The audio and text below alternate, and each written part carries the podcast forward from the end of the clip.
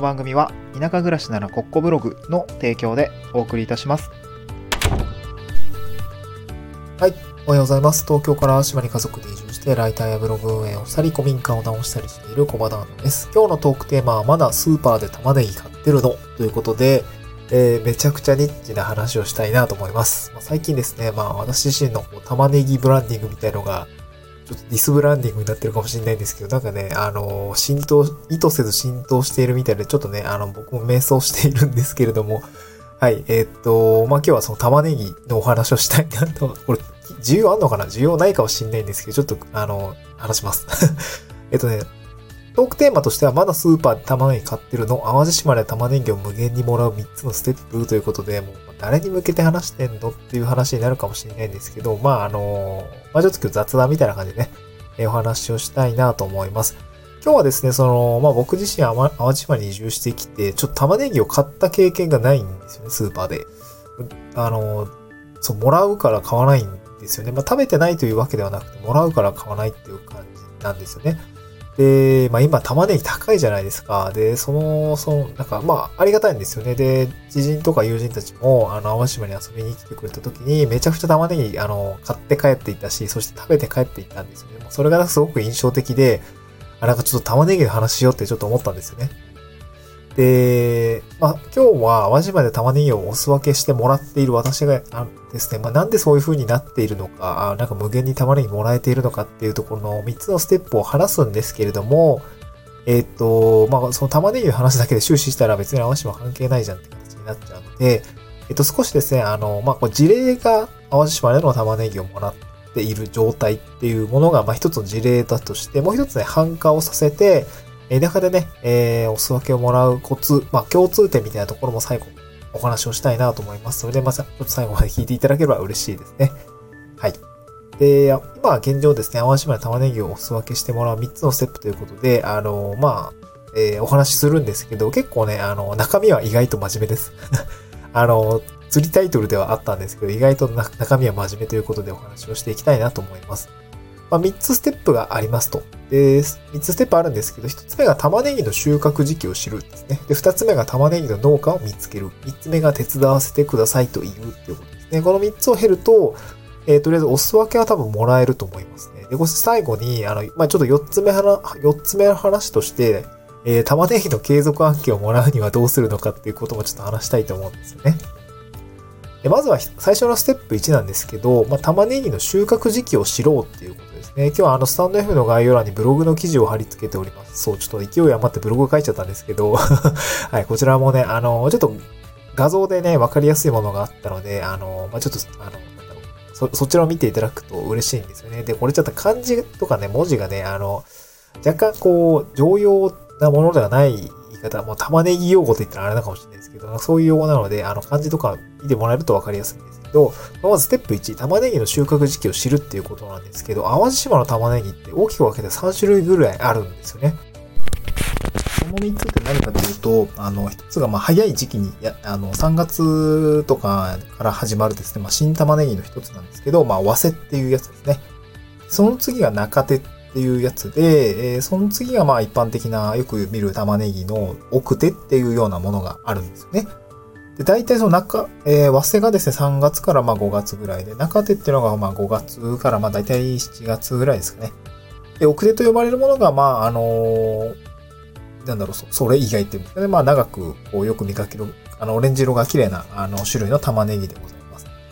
和製の玉ねぎは、あの、まあ、これ、ま、知人からの受け売りなんですけど、まあ、あの、新玉なんでね、えー、サラダにするならこの時期のものが、まあ、めちゃくちゃこう、みずみずしいというかね、えー、みずみずしいものなので、すごく美味しいんですよね。うん。で、ゴールデンウィークくらいからは甘みが強いね、中手の玉ねぎの収穫も始まりますし、まあ、それ以降はね、奥手の玉ねぎが、まあ、随時、えー、収穫をされていくんですけれども、まあ大体ですね、ごがつ下旬からろくがつ下旬ぐらいになるとですね、結構その玉ねぎの畑をですね、あの、お米の田植え準備をしていく農家さんも多いです。なので玉ねぎの収穫の繁忙期って、まあ僕のこれ身の回りの話なんですけど、さんがつからごがつなんじゃないかなと思うんですよね。まあ、当然そのた、えー、っと、ずっと玉ねぎやってますっていう農家さんもあるし、あの、まあ、淡路島って結構特徴的だなと僕は思っていたんですけれども、えっと、淡路島って畑で玉ねぎ育てた後に、その田んぼにして米育てて、その後、あの、米の収穫終わったら、また畑に戻して、レタスと白菜を育てるみたいな、結構これ三毛作っていうようなところがあるんですね。僕の友達も、えー、農家やってるんですけど、この三毛作をやっていて、で、めちゃくそ忙しいんですよね。まあ、あの、よく考えたらわかるんですけど、めっちゃ忙しいんですよ。で、僕、新潟出身で米作りやをやっている、まあ、空間でね、育っていたので、まあ、結構、こう、まあ、新潟ってね、冬は、まあ、農農業ほぼできなくって、まあ、あの、米、なんだろうな、こう、まあ、ゴールデンウィークぐらいから田植えをして、で、ゆっくり育って、まあ、秋に収穫して、で、冬はもう別にやらないみたいな感じになった風景がね、結構割と一般的だったんですけど、僕の中では。でも、淡路島のって、めちゃくちゃこう、たま、まあ、温暖だし、まあ、あの、春玉ねぎ育てて、で、夏から秋にかけて、あの、田植えして、米、米育てて、で、その後なんかまた葉、葉、葉野菜ってですかね、雪降らないから、キャベツ、あの、レタスとか白菜とかめっちゃ育ててて、いや、めっちゃ忙しいなって思うし、このね、景色が全然、どんどんどんどん変わっていくのがね、すごい不思議だったんですよね。うん、まあ、その、まあでも、農家の友達に聞くとですね、その、冬場って、こう、重量が、あー、なんだろう、軽いレタスを生産する農家さんも結構増えてきているみたいなんですね。まあ、だから結構、奥手作っている人も、まあ、まあ、当然いるんだけどね、あの、レタスにも偏って、ているかもしれないっていう感じみたいです。うん、まあ、当然ね、レタスもめっちゃうまいんですけどね。で、まあちょっと雑談入っちゃいましたけど、まあ大切なのは玉ねぎのね、収穫時期がいつかっていうことですね。収穫時期の繁忙期がいつかということです。で、これは私の身の回りの例で言うと、まあさんがつからごがつ、まあ米作りが始まる前の時期ですね。こちらがすごく玉ねぎ、まあ一番栽培の旬な時期ですので、手伝いを求める農家さんというのは多い印象ですね。で、この繁忙期にこう玉ねぎ農家さんを訪ね、訪ねることによってですね、まあ好意的に、まあ、よくよく来てくれたと、こういうような感じでお手伝いを受け入れてもらえる可能性が高いわけなので、えー、まあまずね、えー、まあちょっと、あの、ステップいちとしては、あのー、まあ、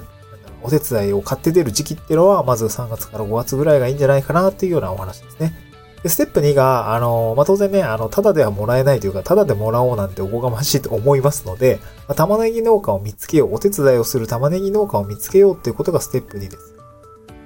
はい。で、これまあ、結構難しいと思いますね。いきなりね、あの、声をかけるわけにもいかないと思います。あの、怖いからね、普通に。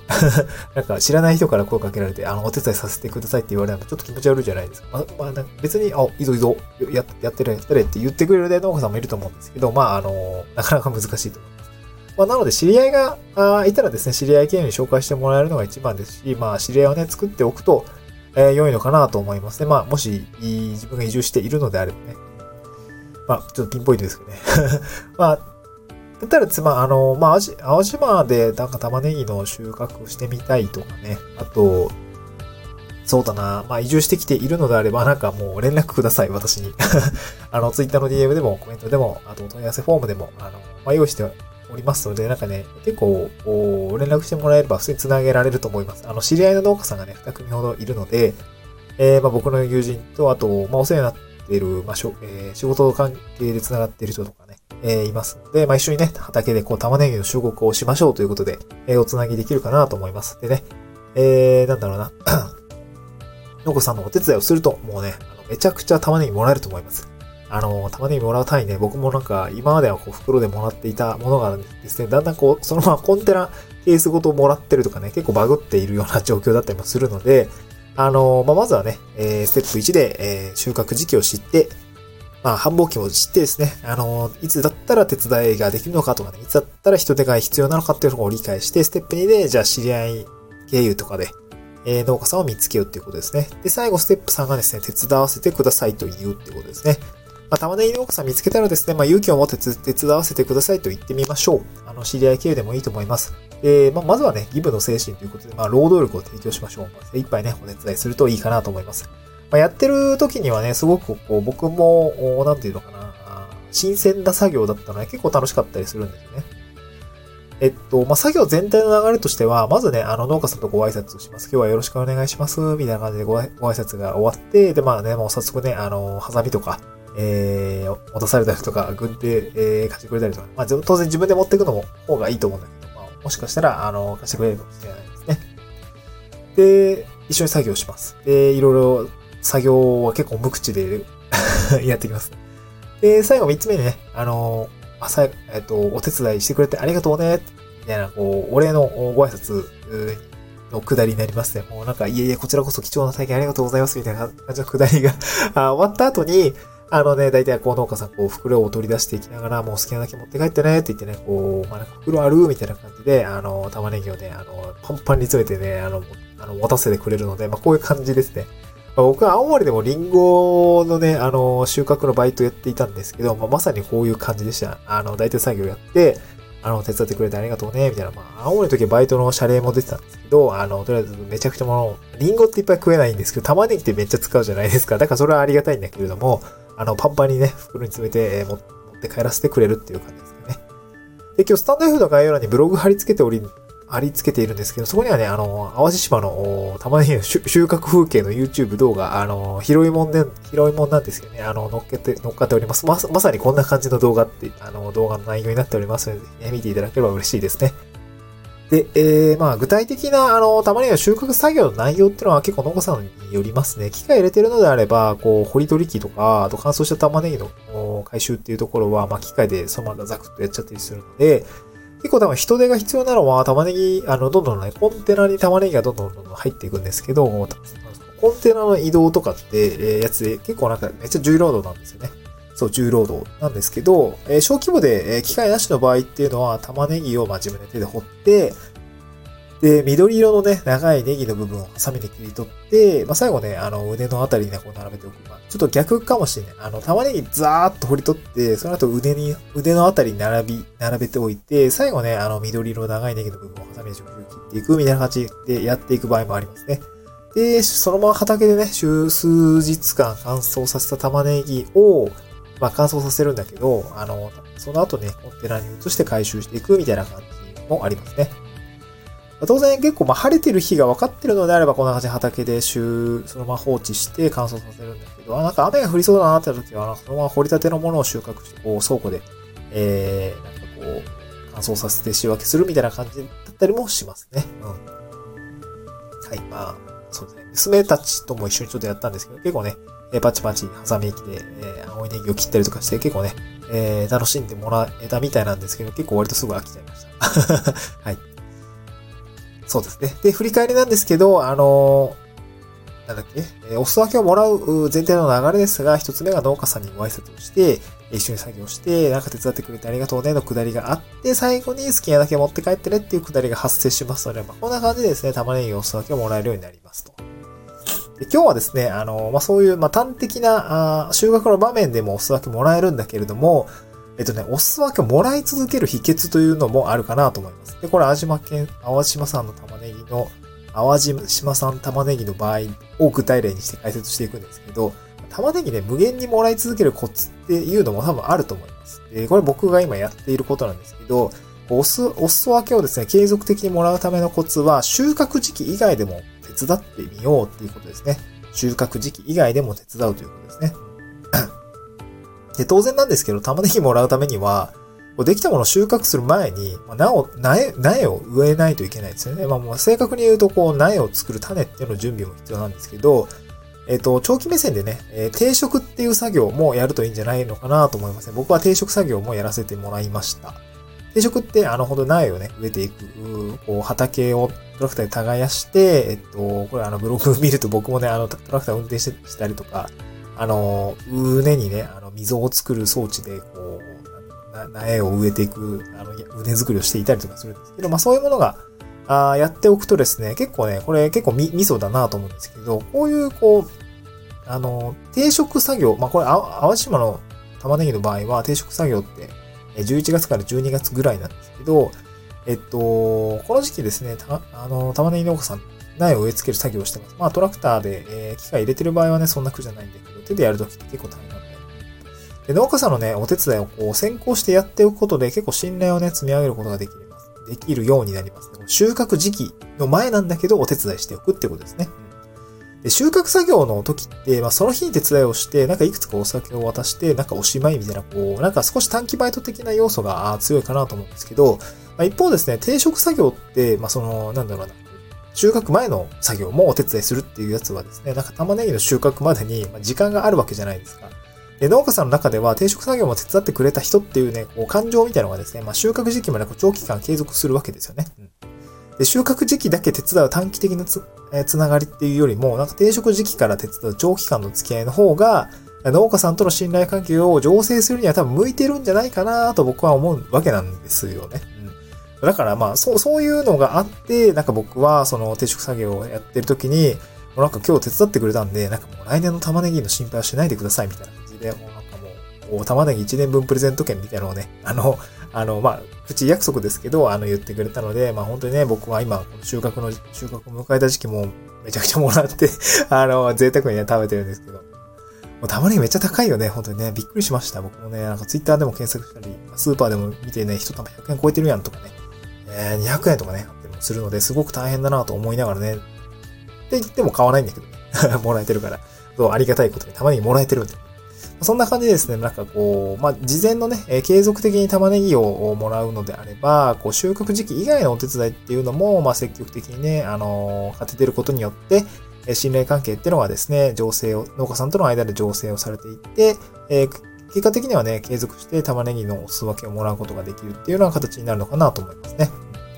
まあ、本当にね、えー、もう一移住していちねん経つと、この農家さんの方から、玉ねぎ出た頃の愛をね、教えてくれるようになります。あのー、ツイッターでもね、あの、ライン のね、あの、玉ねぎでき始めましたよ、新玉、みたいな感じのね、あの、ライン の、あの、スクショちょっと掲載しちゃってしまっているんですけども、もうまさにね、あの、玉ねぎの継続案件ということで、まあ今僕、ライ、ライターの仕事もしているんですけども、本当にね、えー、来月もどうですかみたいな感じで、こう、ライティング案件をもらうようにですね、あの、毎年さんがつぐらい、しがつぐらいかな、に、あのー、新玉でき始めましたよ、どうですかみたいな感じでね、あの、声をかけてもらえてるのはね、本当にね、玉ねぎの継続案件ということで、あの、すごく嬉しいかな、というような内容でございます。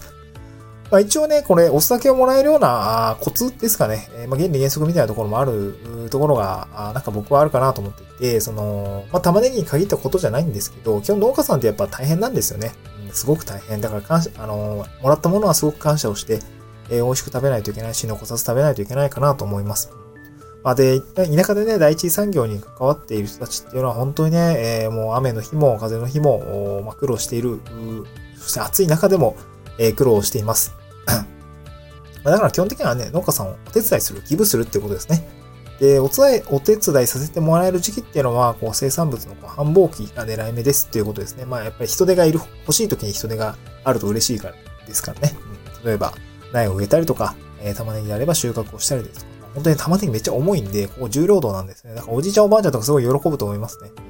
若い人の力っていうのがね、あの、助かるかなと思いますので、これはすごく狙い目かなと思います。で、収穫時期っていうのはやっぱ取れすぎることもありますので、結構ね、身の回りにはお裾分けが漏れ広がっているっていう状況ですので、一旦ね、地域コミュニティに入ってみたりとかすれば、結構ね、えー、ゾロゾロとおみ、えー、っと、いろんな種類のね、お裾分けもらえたりもするので、まあ、コミュニティに入っておくっていうのはいいかなと思いますね。いろんな農家さんからいろんなものをもらえたりするのも、なんか素敵ですよね。